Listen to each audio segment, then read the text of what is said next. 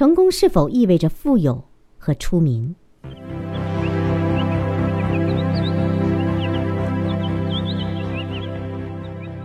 富人和名人常常出现在头条新闻中，孩子很容易因此得出结论：富有就是很成功。很多成功人士的故事描述了他们如何通过运用个人天赋并努力拼搏获得成功，自己生活幸福的同时也关爱他人，使这个世界更加美好。但事实上，有些富人和名人却是全世界最不快乐的人。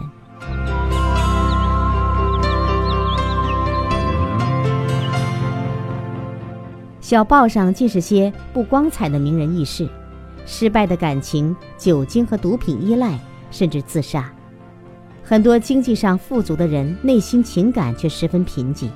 就像一位心理学家朋友告诉我们：“如果你想知道自己有多少财富，就数数你有几个朋友。”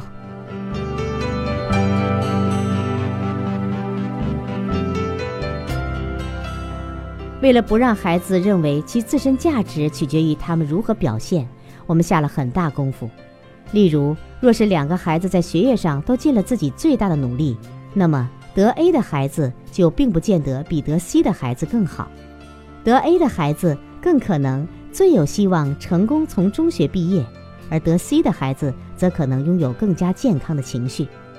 后者可能在学术以外的领域有所专长，像体育、艺术。或者与他人相处融洽，我们想说的是，不要只以孩子的成绩来衡量他成功与否。我们所说的成功，更多体现在个人品质上，而不是个人成绩上。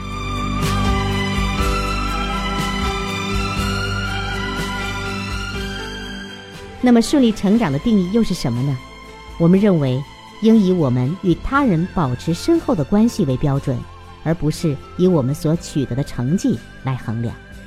对于孩子而言，顺利成长则取决于其与自身与他人的关系。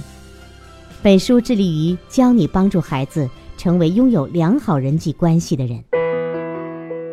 我读，你听，只为分享。百寒读书，好书有声音。